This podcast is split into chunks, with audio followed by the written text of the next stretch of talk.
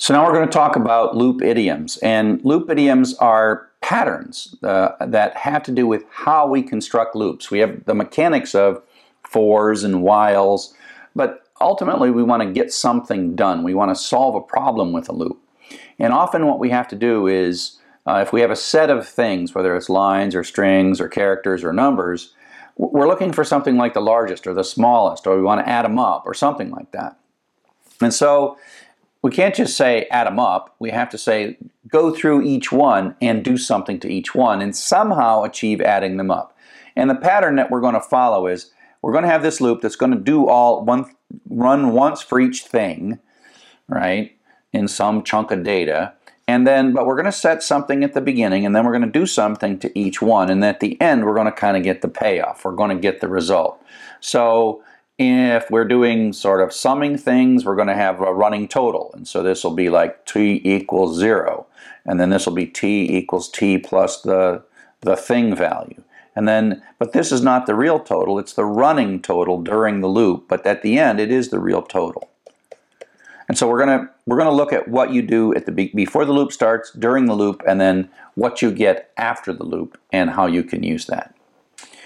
So we're going to use this loop. It's just going to loop through a set of six numbers over and over and over again, right? So we're going to do something before the loop, we're going to do something after the loop, and then we're going to run the loop some number of times. And in this case, thing is our iteration variable because I'm using unmnemonic variables now. Uh, so this is going to run you know, 9, 41, 12, 3, 74, and 15. So it's going to run and print these things out. So it runs this loop six times, and away we go. Now this loop does nothing except print stuff out course, I like to do that first, is always print things out to make sure that sort of my brain is, uh, is functioning.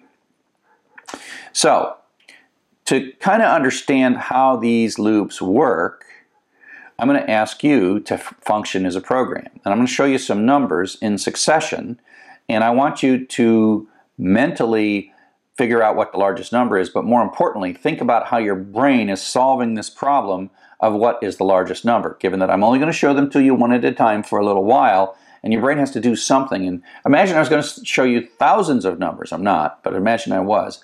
How would you organize yourself in a way so that for like an hour and a half you could sit here as I showed you numbers and you keep track of the largest number that you've seen of all the numbers? Okay, so here we go. Here's your first number. Second number third number, fourth number, fifth number, sixth and last number.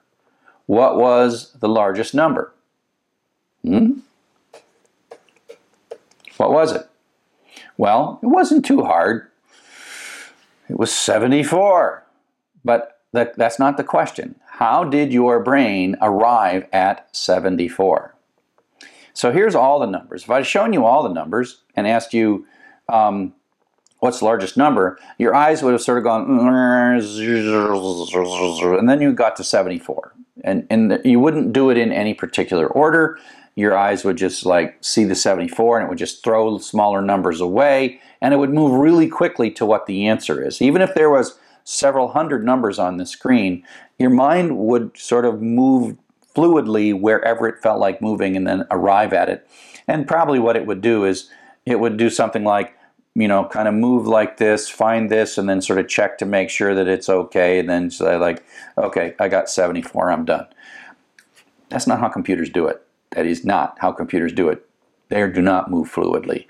But they are highly dedicated. They're going to do something. 74, but how would you construct a loop to achieve this? So let's take a look. You could create a variable called largest so far. And this is the largest variable, the value that you've seen in the list so far. Now I haven't shown you any numbers yet, so we'll just set this to negative 1 to get us started. So now we see 3.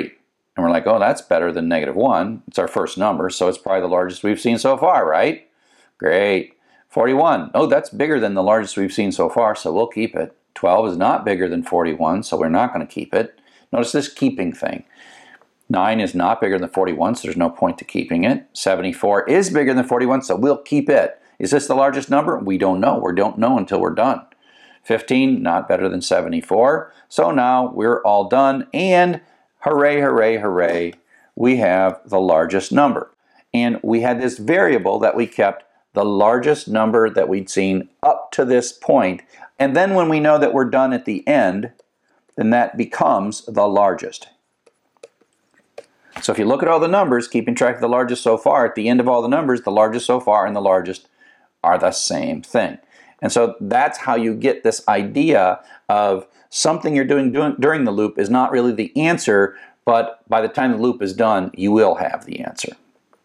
And so here's a bit of code that does this. Use it with our numbers, right? So let's take a look. So I have this variable called largest so far. I set it to negative 1. Before the loop, remember there's a loop before and a loop after and loop in the middle. Before it's negative 1. So now the num, remember underscores are okay, that's my iteration variable.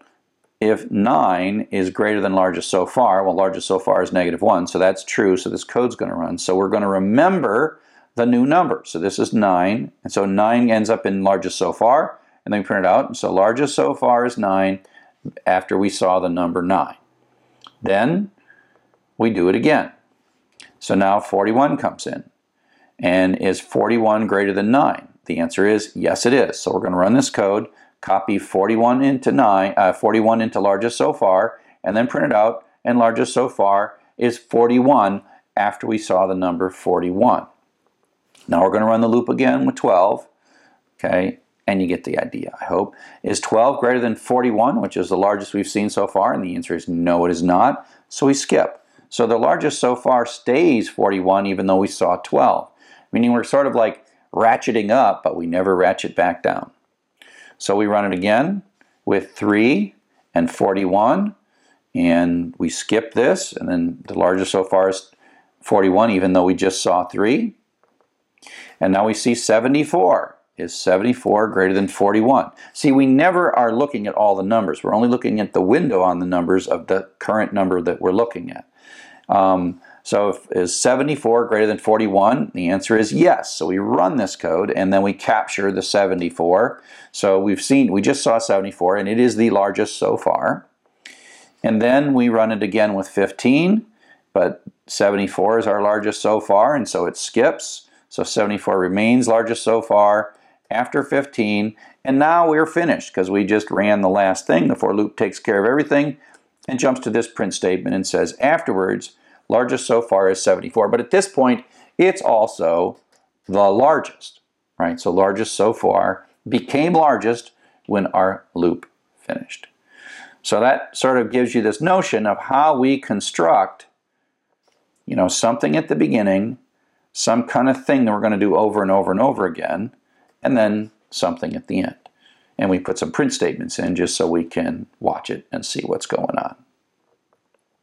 So coming up next, we're going to talk about uh, some more loop patterns, some counting, totaling, averaging, and finding the smallest number.